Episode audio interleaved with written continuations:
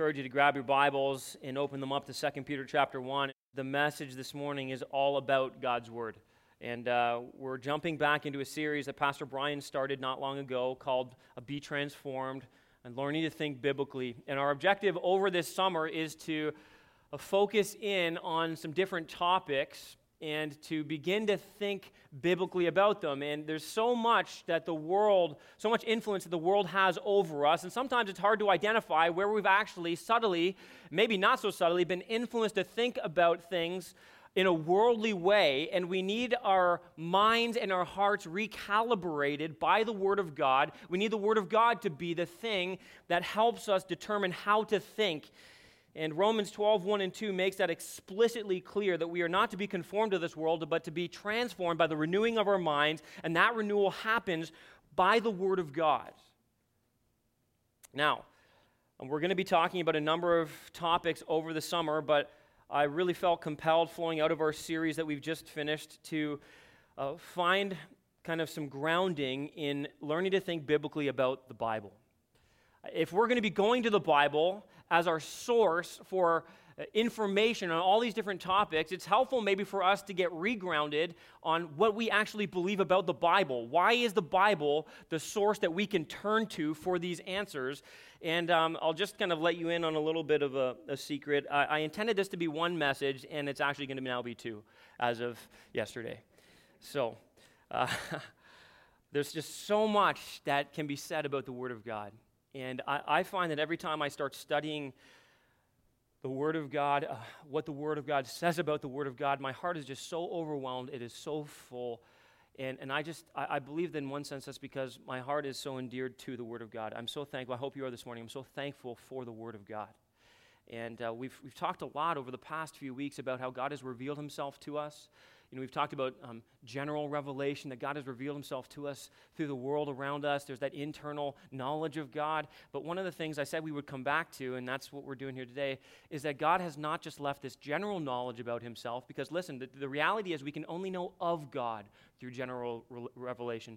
We cannot deeply and intimately know God personally and relationally without what theologians call special revelation. And that is that God would speak to us about himself, that he would tell us who he is and how we can know him.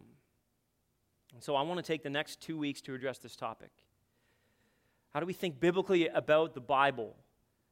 And I want to deal with two points this week to help us think biblically about the Bible, and two points next week. The first point I want to deal with this week is this the Bible is totally trustworthy. The Bible is totally trustworthy. And I'm going to anchor this point in 2 Peter chapter 1 verses 19 through 21 and we're going to look at it in just a moment, but let me set the stage for this as you're turning there or as you're already there in your Bible.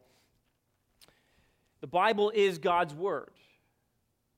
Kind of redundant to say it like this, but let me just let me just do this for the sake of I think reminding us God's word is God's word, right? It is the very Word of God. And we need to begin right here. The Christian church has always claimed that this book that we hold in our hands right here, that is on our laps right now, is not some ordinary book. Amen? That this is not some man made invention. This book is not like any other book on the face of the earth. Christians have always claimed that this book is the very Word of God. This is by far, by the way, the most significant claim about the Bible that it actually finds its source not in man, but in God Himself. The term for this theologically is inspiration, that the Bible is inspired by God. There are two passages of scripture that speak to this, that teach us that the Bible is inspired. It is literally produced by God. And by inspired, we don't mean that it is poetically inspired, as, as a poet might say that he was inspired to write a poem last night. That's not what we mean. That poet means that he was moved with an emotional creativity and energy that resulted in his poetic efforts. But Paul, the apostle, when he talks about what it means for the Bible to be inspired, means something entirely different. When Peter references this concept of inspiration, he means something entirely different. He means that it is literally breathed out by the mouth of God.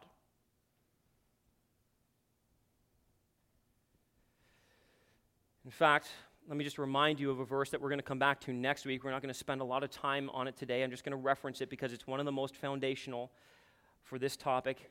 Paul says in 2 Timothy 3:16, it's on the screen behind me, all scripture is breathed out. You can fast forward, flick to the next screen. Wait, sorry halfway down there. All scripture is breathed out by God and is profitable for teaching, for reproof, for correction, and for training in righteousness. And that term, breathed out by God, is an incredibly rich term. It means that God literally breathed it into existence, He is the source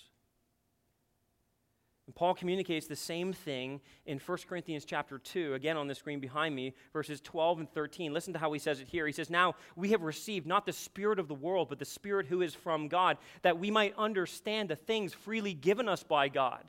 And we impart this in words not taught by human wisdom, but taught by the Spirit, interpreting spiritual truths to those who are spiritual.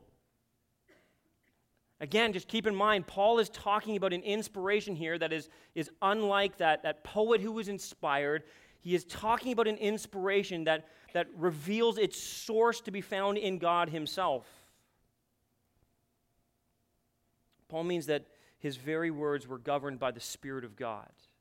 And God aims to communicate to us through words. That's the way God has always designed his communication, words that will accomplish his purpose. And so the second passage, the main passage I want to focus in is 2 Peter chapter 1, specifically verses 19 through 21. But let's back up a little bit and let's read uh, to get the context. Back up to verse 16 with me. And I, I love the context of this verse. See, Peter is declaring, Peter is writing this, the Apostle Peter, he's declaring to have been an eyewitness to some amazing events. The Transfiguration. Remember that when Jesus brought Peter, James, and John up to the mountain of Transfiguration? And right there, before Peter's very eyes, the flesh of Jesus Christ was unzipped, so to speak, and he saw the glorious divinity of Jesus Christ. He saw Jesus as God in the most powerful, potent way as he stood on the mountain of Transfiguration. And it was so revolutionary, he didn't want to leave, right? He wanted to build a tent for Jesus and for Moses and Elijah, and he wanted to stay there. He didn't want Jesus to leave. It was such a powerful experience that he had. And he's trying to tell the, the people reading his letter look, you can believe me. You should, you should see what I saw. You should have heard what I heard. And he's convincing them that it was real. This Jesus Christ is absolutely real. His death, his burial, his resurrection, it was real. His exaltation, it was real. I saw it, I was there. But I love this. Rather than say, just believe my experience, Peter is saying there's something that you can trust more than my experience. And listen to what he says in verse 16. He says, For we did not follow cleverly devised myths. That's what was being said about the gospel, that the resurrection of Jesus was just some myth. It wasn't based in any kind of fact or reality. He says, We didn't follow any cleverly devised myths when we, were, when we made known to you the power and coming of our Lord Jesus Christ. Listen again what he says, but we were eyewitnesses of his majesty. For when he received honor and glory from God the Father, and the voice was borne to him by the majestic glory, This is my beloved Son, with whom I am well pleased. We ourselves heard this very voice borne from heaven. We were with him on the holy mountain. Do you see what he's saying? And we, listen to this, and we have something more sure. You might want to circle those two words we have something more sure than my experience. Listen to what he says. Here's what it is the prophetic word to which you will do well to pay attention as to a lamp shining in a dark place until the day dawns and the morning star rises in your hearts. Knowing this, first of all, that no prophecy of Scripture comes from someone's own interpretation, for no prophecy was ever produced by the will of man, but men spoke from God as they were carried along by the Holy Spirit. He says, see, we have something far more sure, something far more stable, something far more trustworthy than my own experience. We have the prophetic word of God. We have the holy scriptures. And in these verses, Peter wants to make three things clear that I think will help us anchor ourselves in this concept that the word of God is totally trustworthy. First, God spoke. Second, man wrote. And the whole thing is without error. So let's kind of break those apart quickly from these verses, God spoke. You can call this divine causality. The prophets were men whose messages did not originate with their own impulse, but they were spirit moved. Did you see hear how he phrases that there? No prophecy was ever produced by the will of men. Men spoke from God as they were carried along by the Holy Spirit. By revelation, God spoke to the prophets in many ways. Hebrews 1, verse 1 tells us that long ago, uh, God spoke in many ways uh, and many times through the prophets. He used angels and visions and dreams and voices and miracles and burning bushes and donkeys. Inspiration is the way God spoke to the prophets to others. God is the prime mover in the inspiration of the Bible. It is His book. He is its author in the, the, the greatest sense of that word. That God is the ultimate source and original cause of biblical truth is the first and most fundamental factor in the doctrine of inspiration. I think it's important to, to have our our minds anchored in this reality because the authorship of the Bible is incredibly important. I, I love to read. I read I read a lot of books, but I'll tell you this, I'm a fairly selective reader, and one of the first things I pay attention to when I'm looking at a book is who the author is. I want to know the source of this material. And here, the source for this material right here is said to be none other than God himself.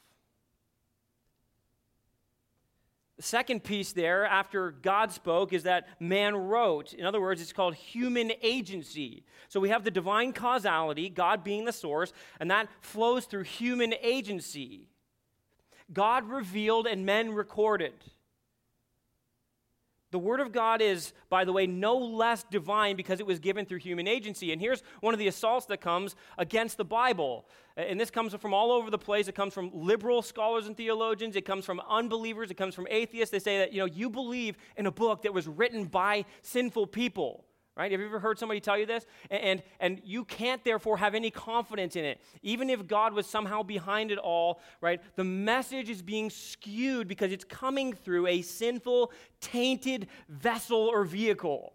So you can't actually trust this because it was written down by sinful human beings. They can make mistakes. But human agency does not erase the divine nature of this book. And it also does not invalidate. A lot of people want to attack this concept and say, well, you just believe then that God kind of rotely used human beings to dictate Scripture. It does not mean that this occurred by some kind of a me- mechanical dictation. The authors, the human authors of Scripture, were not passive instruments who merely recorded what they were given by rote from heaven. It's not as if the prophets referred to by Peter here are some kind of robots. 2 Peter 1:21 makes that very clear. Men spoke from God as they were, look at the, the phrase here, carried along by the Spirit. And the essence of that means that, that they were moved and that God conveyed his message to them, but that they wrote it in full consciousness with full intent in the normal exercise, listen, of their own minds, their human intellect, their own personal skills, and their own personality. Scripture is a marvelous book, and you can see the different flavors of each book based on the personalities of the individuals. Yes, fallible men wrote down what we have in the pages of Scripture. But fallible men wrote down what was divine and infallible. The Bible is both a human and a divine book, and this in no way implies any fallibility in the scriptures. As I said, God is quite capable of making sure his words are recorded accurately and perfectly without error. Do you believe that? You believe if God could speak creation into existence with a word, that he can make sure his communication to humanity is not tainted and is without error? Verse 21 uses a word there, produced. No prophecy was ever produced. Verse 17 and 18, the word uh, borne is used. You see that there twice. The voice was borne to him. Verse 18, we ourselves heard this very voice borne from heaven. This is an important word. It suggests, listen, a source behind the authors that comes with, listen, an assured outcome, one that is carried out and is guaranteed by another. And here's, here's the, the last reason this can be trusted because it is absolutely without error. Verse 20 tells us this. Look back down to the page with me. Knowing this, first of all, that no prophecy of Scripture comes from someone's own interpretation. Verse 21 reinforces this. It was not produced by the will of man. If Scripture did not come from the will of man, but from God, listen, and if it is God's word, then it must all be true, for in him there can be no error or deceit. In other words, our, the source of God's word as being infallible, without error, is found in that it comes from a God who is without error, a God who has no lies, no deceit, Again, the, the term we use for without error is this term inerrancy. Kevin DeYoung says that this word means this that the Word of God always stands over us, and we never stand over the Word of God. When we reject inerrancy, he says, we put ourselves in judgment over God's word. We claim the right to determine which parts of God's revelation can be trusted and which cannot. And when we deny the complete trustworthiness of the scriptures, then we are forced to accept one of two conclusions. Either Scripture is not all from God, or God is not always dependable. You see the problem there? Both of these two views are sub Christian. They're, in fact, anti Christian. And this doctrine of inerrancy really is at the heart of our faith. To deny it, to disregard it, to edit, to alter, to reject, or to rule out anything in God's word is to commit the sin of unbelief. It's to not take God at his word. It's not to, to believe that God is not capable of communicating effectively and perfectly to his creation. To falter on inerrancy is to lead down the path of apostasy. And this is what we see happening uh, amongst Christians all over the place, or professing Christians. Once you get to the place where you deny the Bible is absolutely true and without error, it forces you down a path because you, you find yourself in a place where you have to say, well, if I can't trust this part of it, what makes me think I can trust any of it? J.I. Packer, the quote is on the screen behind me, says this one cannot doubt the Bible without far reaching loss, both of fullness of truth and of fullness of life. If therefore we have at the heart spiritual renewal for our society, for churches, and for our own lives, we shall make much of the entire trustworthiness, that is, the inerrancy of Holy Scripture, as the inspired and liberating Word of God. He's saying everything depends upon this in the Christian life. If you want to experience any kind of spiritual renewal, personal, communal, church wide, societal, it all depends on believing that God's word is true and it has the power to liberate. So let's ask this question another way. Let, us just consider this. Did Jesus believe the scriptures were completely trustworthy? I hope your answer to that is definitive yes. But let me prove it to you. I want you to turn in your Bibles to Matthew chapter 12.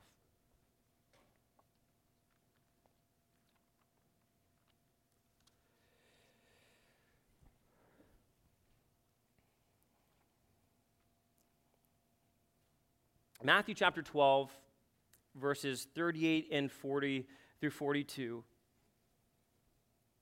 This is uh, just one example of how Jesus treats biblical history as straight, a straightforward record of the facts.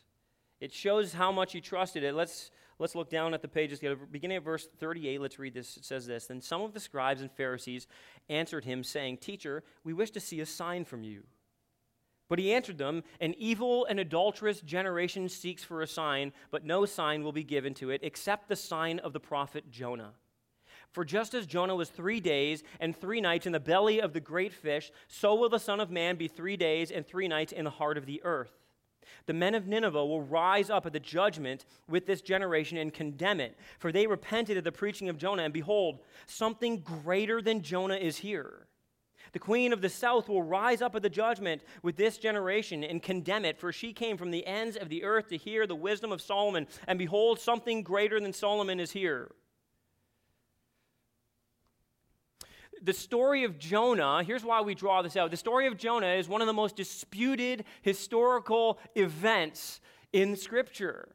I mean, you can, you can look at how, how liberal scholars want to dismantle the Bible and disregard the supernatural aspects of the Bible. But if you were to kind of maybe hone in on a few key stories that have been challenged and criticized for, by liberal scholars, this one right here, the story of Jonah, is one of the foremost. But what we see here is so fascinating. You see, Jesus, when he's responding to the Pharisees, he draws upon this event, and, and as he talks about it, here's what we see Jesus gives unwavering support to its historical reliability.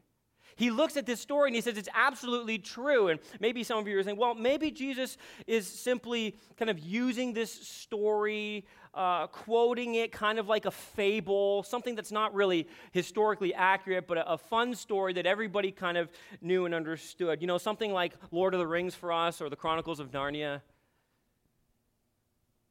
But, but you need to see the connection that Jesus makes here. See, he moves from one testimony of the idea of Jonah into the Queen of Sheba. Did you notice that? By the way, which is historically, absolutely historically verifiable.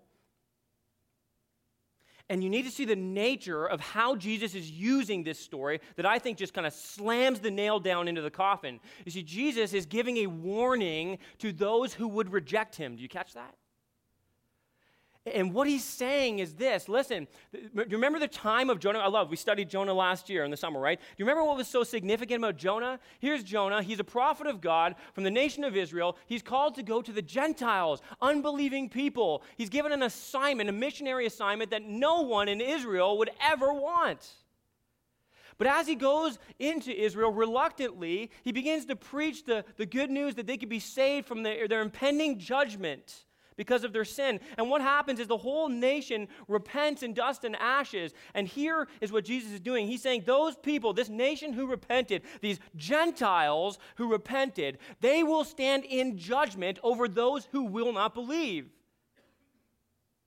Do you see the significance of this? So if this is some kind of fable, listen, listen, the equivalent then, if this is some kind of a made up story like Star Wars or Lord of the Rings, it's like, you know, he's trying to hammer them with this warning of impending judgment. And it's like him saying, you know, well, the, the orcs of Mordor are going to rise up in judgment against you. See, it loses its punch, doesn't it? If it's just some fanciful story. This is a serious warning, and Jesus uses imagery from a historical event. And by the way, Jesus regularly references throughout his ministry in the Gospels people and events of the Old Testament with ever, without, excuse me, ever hinting that they might not be true.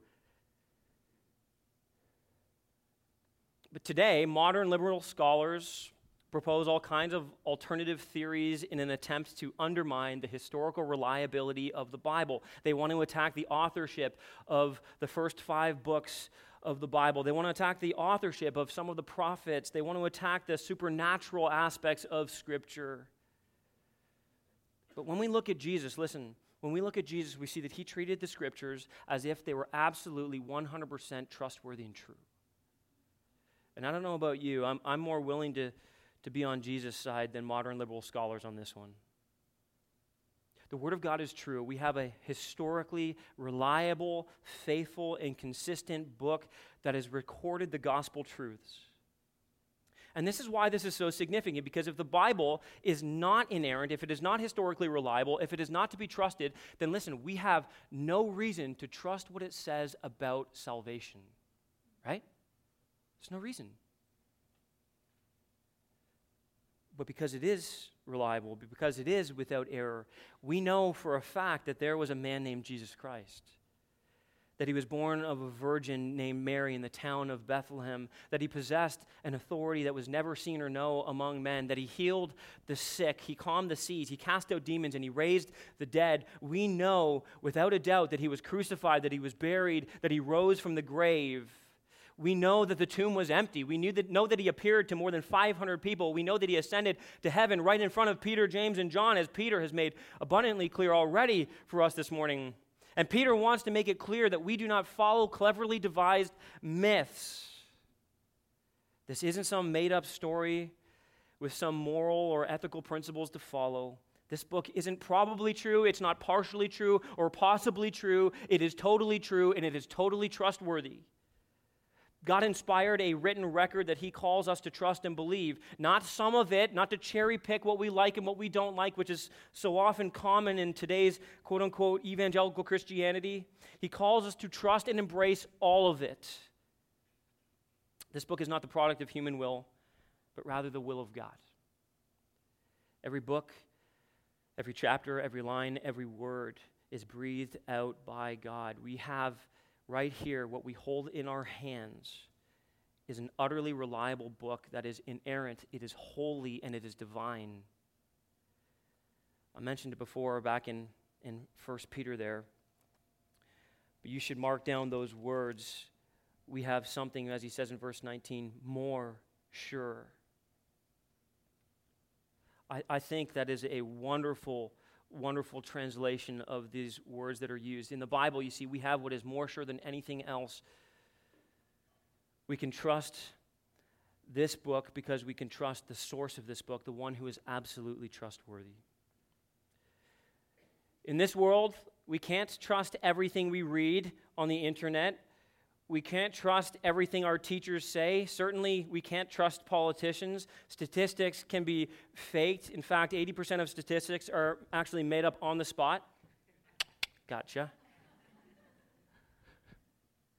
Photographs can be manipulated and airbrushed. People and science studies, even our own eyes can deceive us, but the Word of God is entirely true through and through. It is always true, it is never wrong. I love what Psalm 119 says in verse 89 Forever, O Lord, your Word is firmly fixed in the heavens.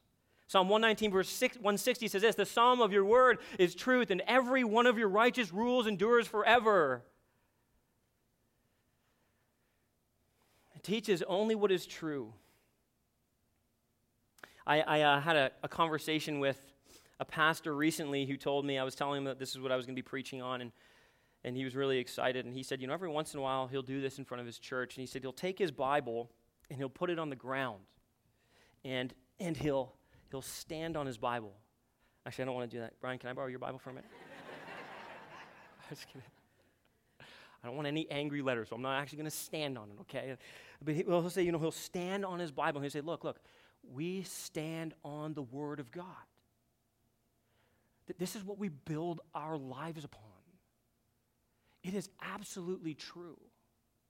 And it, it is the only thing that is absolutely unequivocally true. It has everything we need. Peter says this in, in 2 Peter chapter 1 has everything we need for life and godliness. Everything we need to know him, to love him, to follow him, to worship him is found right here. We don't need anything more, to, more than this, and we certainly can't do with anything less than this. This is everything to us. That's why this is a pillar of our church. That's why it's the first pillar, by the way, because everything we know about every other pillar, where do you think it comes from? Right here. So if we get rid of this, we have nothing. We have nothing at all. And I love this. He said, he said, he takes it, he stands on it. he says, We stand on the Word of God, but then he picks it up like this and he puts it over his head. He says, Listen, we stand on the Word of God, but listen, we stand under the Word of God. Why is that? That's secondly, that's the second point in your notes because the Bible is absolutely authoritative. It's not only trustworthy, that's fantastic, that's great. But what is the implication flowing from that? If it is to be trusted, if it is absolutely true, that means this. And if its source, by the way, is found in God Himself, that means that it must also, therefore, be authoritative, right? God has always ruled through His Word, always. Always. From the very beginning of the Bible, we see God speaking and creation coming into existence. Listen, that is his speech is a demonstration, is a manifestation of his sovereign rule over creation. Everything bows to the word of God. It is the supreme authority of the universe. I mean, even in the Garden of Eden, what we see is the Word of God being the manifestation of His rule in that garden, right? God speaks to Adam and Eve. He commands them. He tells them what they can do, what they can't do. That is his authority over them. And what was so staggering about the rebellion was the, the decision, listen, to usurp his authority by believing the word of the serpent instead of the word of the supreme God. And when they discounted his word as being authoritative for them, everything, everything everything was destroyed. do not think the same thing isn't true in your life and mine. that so much of our problem in this life comes from a failure to submit ourselves to the authority of God's word and to instead want to be the authority, want to believe some other authority instead of God.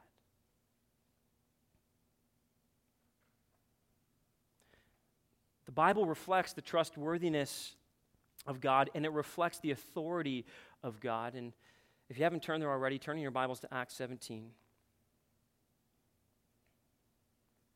Here's, here's what we mean when we say that it's absolutely authoritative. We mean this that the last word always goes to the Word of God. Let me say that again.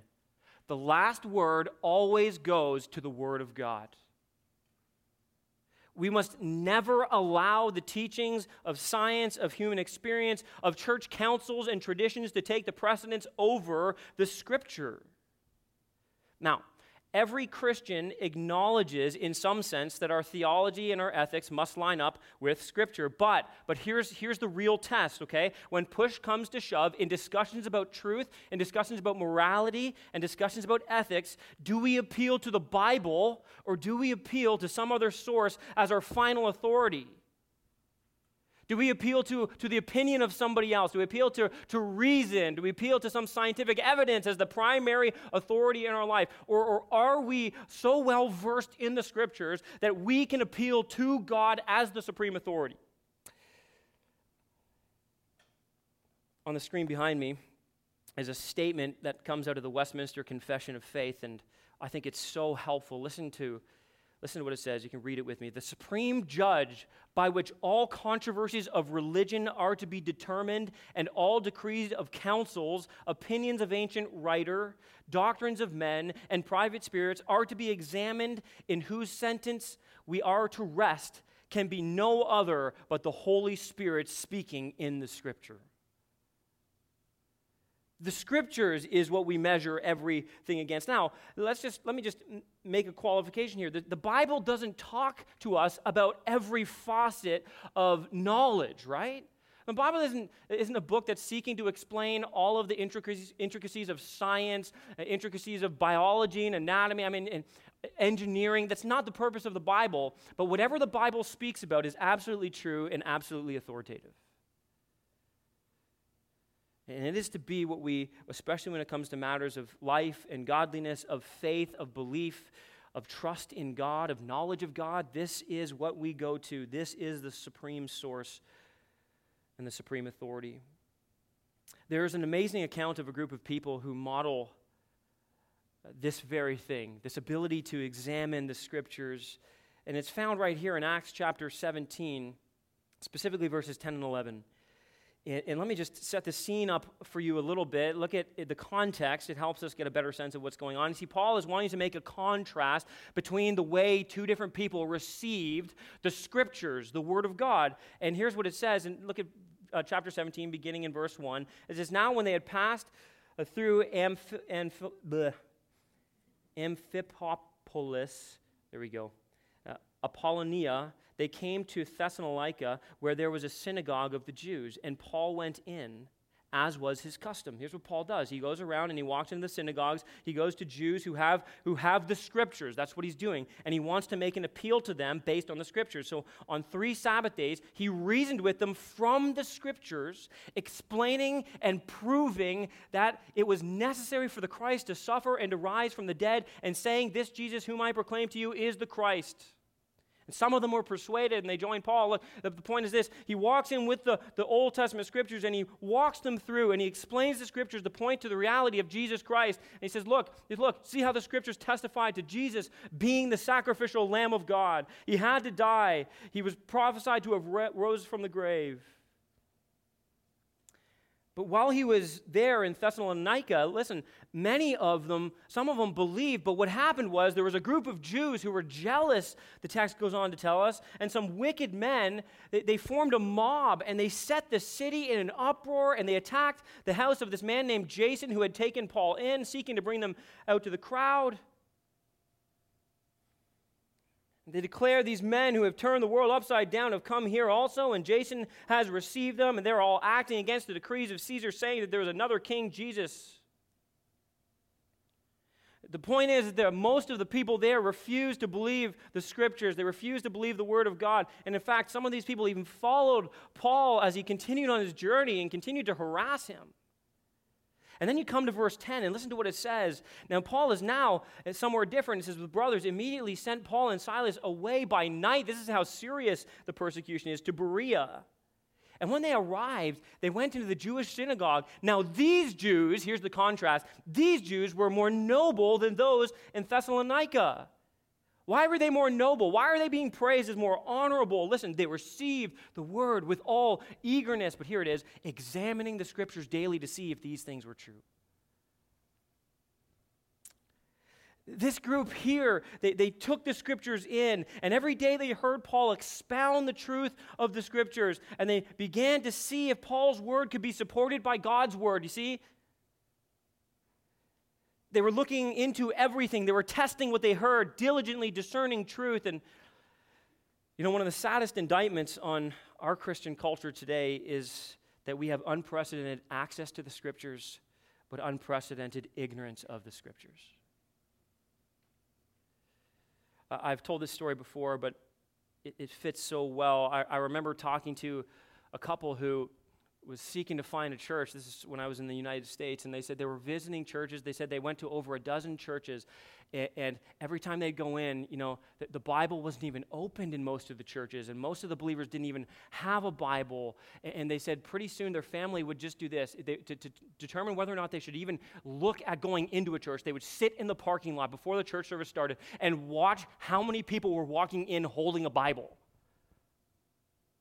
That's, that's unbelievable. And I just, I, think that in, in, our church, I hope, I hope you see, look, I have no authority in myself. You realize that? I have no authority in myself. I don't speak on my own authority. The scripture is the authority in this church. And, and, and one of the things we say around here is this like, don't take my word for it. When I'm talking about something, just don't take my word for it. Is it true? Does the Bible affirm this? Does the Bible say this? This is the authority. This is the authority. And we need to, we need to have our Bibles open like the Bereans. That they are established as being those who are noble because they were a, a Bible believing group of people who wanted everything to be tested by the scriptures. And that's what we need to be like. We need to test, we need to confirm it, and then we need to believe it. And that's what they did. And we believe only when we are sure it can be supported by the scriptures. This passage so perfectly demonstrates what it means to affirm the authority of the Bible. If the scripture says it, we believe it. If it doesn't, we reject it. The word, the written word of God, was their authority, and it must also be our authority. I want to, um, I want to incorporate an apologetic for the Bible here, a, a defense of the Bible because maybe maybe you're asking yourself well how do i know that this book like from cover to cover these 66 books, that's what the Bible is made up of in our um, English version, 66 books. How can I know these books are the authoritative Word of God? How can I know that it's only these books? How do I know that they are the final authority? Uh, I know, and I have been challenged um, by many people on this in conversations, unbelievers who, who think that somehow the Bible has come about by simply the will of man. That somehow this book here was a decision that was made because of the preferences of other people. Um, it was a power move. You know, if you ever watched the movie that, or read the book, The Da Vinci Code by Dan Brown, which, by the way, is a fictional novel, right? It's a novel. In that movie and book, Dan Brown attacks this concept that these 66 books actually are the ones that belong in the Bible. And he goes after it, saying that really this is the invention of mankind. And, and the tendency sometimes in our mind is to think of a group of men who sat around in a church council sometime in the you know mid 300s early 400s and they simply decided which books were in and which books were out all of this based on personal preference all of this based on some kind of political ambition. And the truth is that that is so far from the truth And here's how this relates to authority. Maybe you've heard the term canon, the canon of Scripture, or canonicity. In other words, that this is we, we call this the canon of Scripture. These are the books that are recognized as being from God. The word canon originally meant a straight staff or a measuring rod. The idea is that it is the standard or the rule of truth by which everything else is measured. And only the books, listen, that were recognized as being inspired by God were included in the canon of Scripture. And so I just want to really quickly pull this apart and consider both the Old Testament and the New Testament. And I hope maybe this would be helpful for you to anchor you a little bit more in the historical reliability of this book. So let's first consider the Old Testament. The Old Testament consists of 39 books in our English translation of the Bible. These were the same books that made up the Jewish Bible um, but the Jewish Bible is made up of three sections the law, the prophets, and the writings. By the way, the Jewish Bible is arranged differently. The, the order of the books is different, and it has fewer books in number because they actually merged some of the books that in English we've separated. Um, but, but all of the books, same books, are actually there in that Jewish Bible.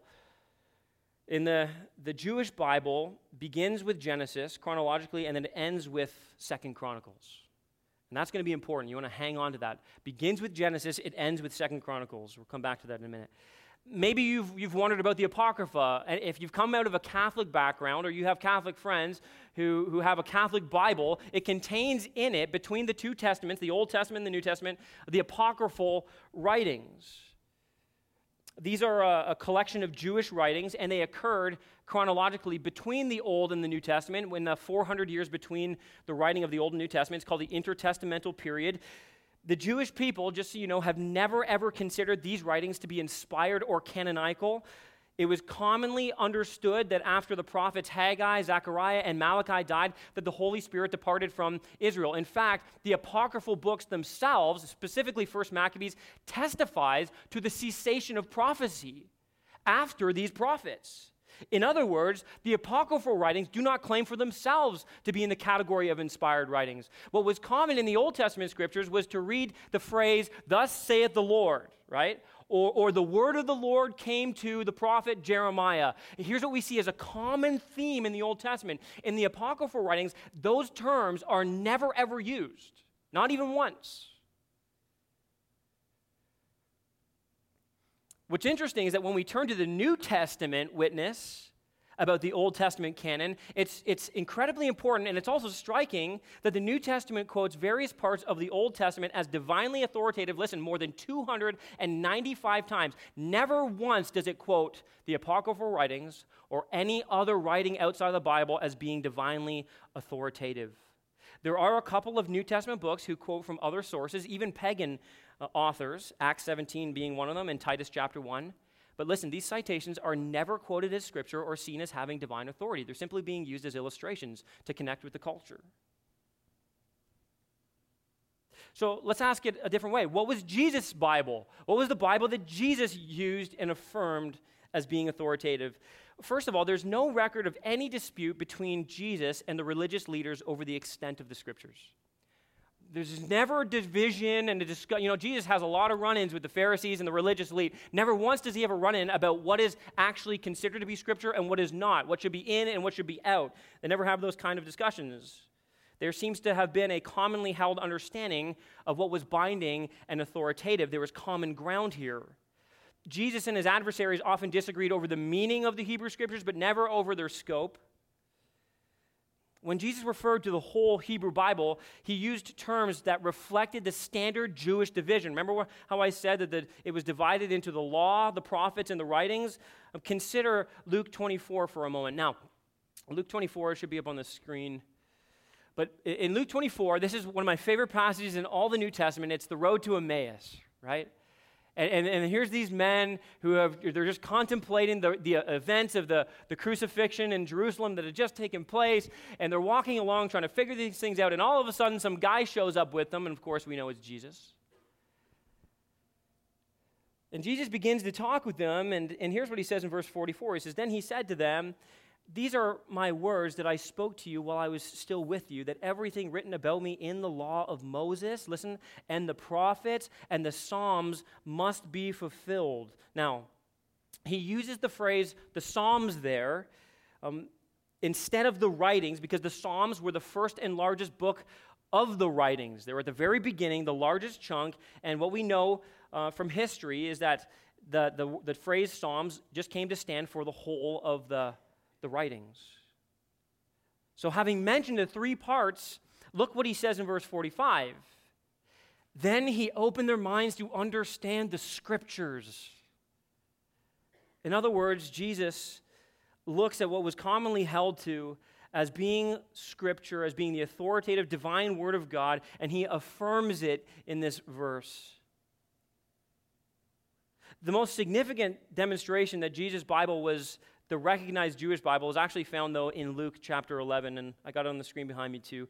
We're moving through a lot of verses here. But here's what he says He says, Therefore, also the wisdom of God said, I will send them prophets and apostles, some of whom they will kill and persecute so that the blood of all the prophets shed from the foundation of the world may be charged against this generation. From the blood of Abel to the blood of Zechariah, who perished between the altar and the sanctuary. Yes, I tell you, it will be required of this generation. So, well, I don't understand how that proves anything.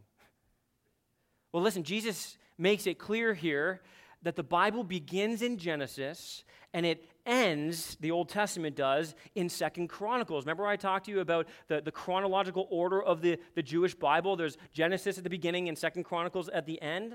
Well, listen, the first recorded murder is the murder of Abel. The last recorded murder of a prophet is Zechariah, which is found in Second Chronicles 24, verses 20 and 21.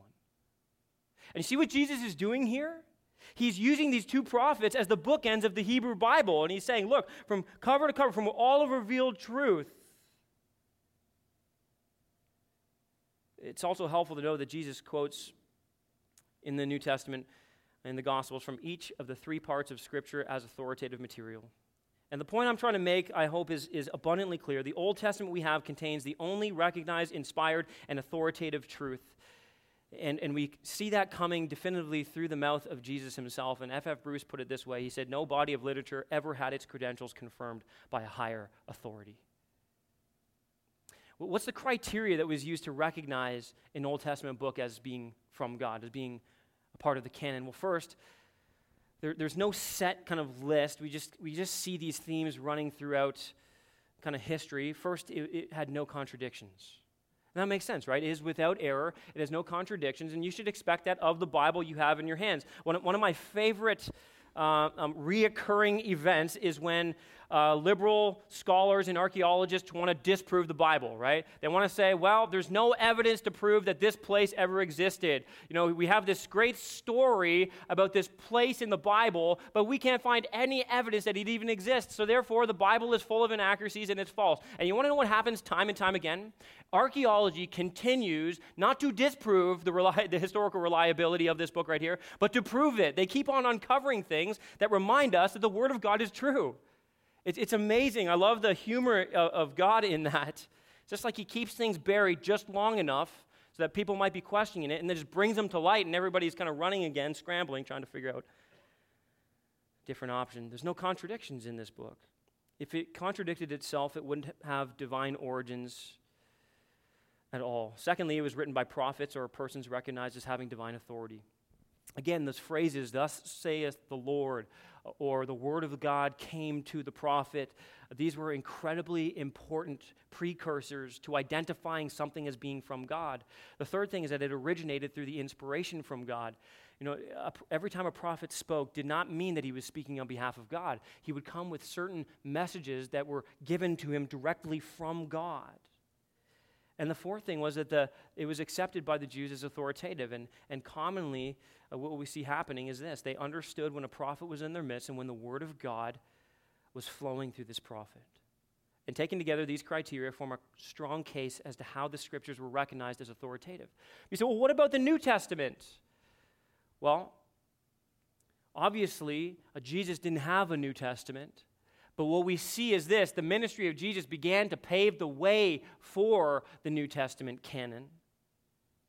Jesus had come, you'll remember, uh, Jesus came, when he came on the scene, he came with a staggering degree of authority. Do you remember that? I mean, the Gospels emphasize this concept that he came and he spoke with authority. He had authority over the realms of nature, he had authority over the demons, he had authority over sickness and disease, he had authority over death. I mean, and what we see, especially after the Sermon on the Mount, I love it. The phrase that's used is this the people were amazed because he taught them as one who had authority. It was common in the, the Jewish culture for the rabbis to never claim authority from themselves. There was no inherent authority in them. So they quoted, they stacked up references to respected intellectual rabbis. You know, they, they were well taught, well schooled, so they appealed to others to, to validate them. But Jesus comes along and he throws that all away and he says, Those, those guys aren't the authorities, I'm the supreme authority. So he begins to pave the way, and, and we know this. Jesus said that he came from the Father, and what the Father has said to him, so he speaks. And so Jesus began to teach, never contradicting the Old Testament. He talks about how he came not to abolish the Old Testament, but to fulfill it. And then revelation begins to happen again. There is a new covenant that the Old Testament, by the way, uh, foretold. And in this new covenant, there would be new revelation to come along with it. And so Jesus begins to establish this new authority. But when Jesus ascends to heaven, we know this, he had chosen for himself 12 disciples who would then be his spokesmen, who would carry forth the message that he had given to them. And he even told them, remember, he told them that the Spirit of God would come and he would, he would fill them and he would illuminate their minds and he would bring to their minds all the things that they had seen. You see, he had equipped them to be the carriers, to be the spokesmen of his divine truth. But when the apostles were alive and operating in the first century, there was no great need for a New Testament canon to be defined. You say, well, how come? Well, because the apostles were those divinely appointed and ordained men. They had in themselves the authority uh, of the Lord Jesus Christ. Jesus Christ had commissioned them, He'd given them His authority to get the church off the ground. They were God's authority on this earth between the time of the Lord's ascension up until the completion of the New Testament scriptures, which would then become a final and continuing authority. Ephesians 2:20 says that the church is built upon the foundation of the apostles and the prophets. They had a unique, special role in launching the church so while the apostles were alive, it was easy to determine what authoritative apostolic teaching was. I mean, if you wanted to, to, determine whether or not this was true, you just went and got Paul or you went and got Peter and you asked them, hey, is this what you were talking about? But listen, quickly, we see a need for a New Testament canon because heresies began to arise as false teachers began to inundate the church. Add to that that the apostles were beginning to be systematically targeted and killed off one at a time. God determined that the oral teachings would be written down and recorded so that the faith that was once and for all delivered to the saints would not be distorted or destroyed, but instead would be protected and preserved. The most basic criteria for recognizing, by the way, that's important, not deciding. Nobody decides what is in the canon of Scripture. It is recognized as being from God. The most basic criteria for recognizing was if a book was breathed out by God, it was inspired by God. So, how did the church recognize which books were inspired by God and which were not? Three basic criteria when it comes to the New Testament. Apostolic origin is the first one. They were, as I said, the commissioned authoritative spokesman for Jesus. Jesus had promised that he would use them to not only speak, but write the inerrant scriptures. So the books of the New Testament had to be related in some way to an apostle. That was absolutely essential. The question that they would ask was Was this book written by an apostle or was it supervised by an apostle? That was of the utmost importance. The second criteria was this Did the church recognize it? And by the church, I mean broadly speaking, that did the church universal embrace this letter as being uh, inspired from God, apostolic? Or was it uh, disputed greatly amongst the, the churches that existed at the time? The third thing was this Did it contain apostolic content? And this especially applies when we get further and further away from the apostles. Did it have apostolic content? Does the content obviously correspond in doctrine to what the apostles themselves taught when they were alive? This is why you, know, you maybe have heard of what are called the Gnostic Gospels, the Gospel of Judas, the Gospel of Thomas, the Gospel of Mary. This is why those are not canonical. They are deemed as not meeting the criteria. First of all, uh, the authorship is greatly disputed in all of these books. None of them seem to have a legitimate authorship. They're all um, um, pseudo authors, pseudonyms being used. None of them contain consistent apostolic content and none of them were embraced holistically by the church. Early on, the vast majority of the 27 books of the New Testament were undisputed, with a few very minor exceptions. By the middle to late 4th century, there was little or no question concerning the 27 canonical books of the, of the New Testament. There were no really serious questions about this, and there still aren't. Now, we're scratching the surface here. And I understand, I appreciate you bearing with me. This is a little bit more of a classroom kind of a setting at this point in the message, but I just want you to know we're scratching the surface here. And, and what you need to know is that these 66 books making up our Bible have stood the test of time. Over and over again, they prove themselves true, trustworthy, and absolutely authoritative. And, and if you're interested in learning more, I have a bookshelf in my office with a dozen books about this very topic, and you are welcome to borrow it and to read it and maybe write a paper on it if. Just kidding, you don't have to do that. I just want to conclude by considering Jesus' perspective on the authority of Scriptures. So bear with me a few more minutes. Jesus made the most remarkable claims about Scripture. And I want you to turn in your Bibles to John chapter 10.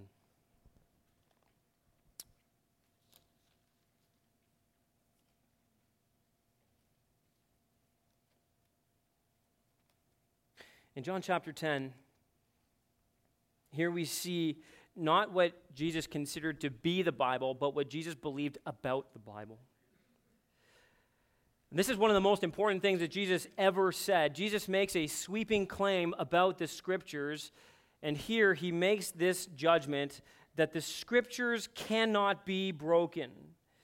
Look at verse 35 with me he says, if he called them gods to whom the word of God came, and the scripture cannot be broken, do you say of him who the Father consecrated and sent into the world, you are blaspheming because I said, I am the Son of God? Context is critical here. Jesus has just declared himself to be God. He said to the Jews, I and the Father are one. And so instantly, they're, they're getting themselves all up in a tizzy, and he's, he's, He's all of a sudden his life is on the line for claiming to make himself God. That's made very clear in verse 33. They've picked up stones to stone him. They recognize the gravity of what he's declaring for himself. And to defend himself, Jesus quotes Psalm 82, verse 6. That's what we see in verse 35.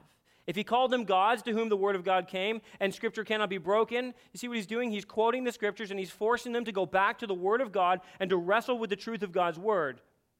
Now, our purpose here is not to explain this curious reference to people being called gods. That's not, that's not our purpose right now. Um, we can talk about that another time. But for our point, we need to focus on this phrase here the scriptures cannot be broken. They cannot be broken. Jesus defends himself from one little word in one obscure psalm, and he doesn't have to prove that Psalm 82 is authoritative. That's part of the point here. He's meeting them on common ground. He knows what they already believe about the scripture it's the supreme authority. Kevin DeYoung says, for Jesus, anything from Scripture down to the individual words and the least heralded passages possessed unquestioned authority the word broken there in the Greek has the idea of something being loosed or released or dismissed or dissolved. It's Jesus' way of saying the word of Scripture can never be nullified or invalidated. It always stands firm, it is fixed forever. There is no statement in God's word that is erroneous, no promise or threat that will remain unfulfilled, because this is the absolutely authoritative word of God. Jesus makes it abundantly clear that God's word cannot be broken. And the question of authority is important because all religion, in fact, every sphere of human inquiry rests on authority. In every area of life, listen, we give someone or something the last word. Maybe it's your parents, maybe it's culture, maybe it's the community around you, maybe it's your own feelings, maybe it's government or science or reason or academics or opinion polls or websites or, or another holy book. Every one of us turns to a final arbiter of truth claims. For some of us in here, maybe it's simply just ourselves. For Christians, the final arbiter is the authority of the Bible interpreted and applied correctly. The Bereans believed it, Jesus believed it. Do you believe it? Jesus declares that the scriptures are trustworthy and authoritative. And what I love about Jesus is he never put himself over God's word. He always stood upon it, but he always stood under it. As summer begins with all of its busyness, I just want to encourage you do not let the word of God slip from its proper place in your hearts and in your minds. The Word of God is the means by which we will be transformed. This book contains the words of life. Let us not weaken in our commitment to our unbreakable Bible. Let us not stray from its divinely exhaled truth. May we find it to be our greatest delight and our greatest desire. If I can encourage you in these ways, be like Jesus. Be like Jesus who read it faithfully. Be like Jesus who studied it diligently. Be like Jesus who memorized it, regularly. Be like Jesus who taught it consistently. And listen, and be like Jesus who obeyed it, obeyed it above all else. Lastly, it is the inspired word that continually points us back to the incarnate word. The reason this book is so precious to us is because it reveals to us our Lord and Savior Jesus Christ. It faithfully points us back to his love, to his grace, to his beauty.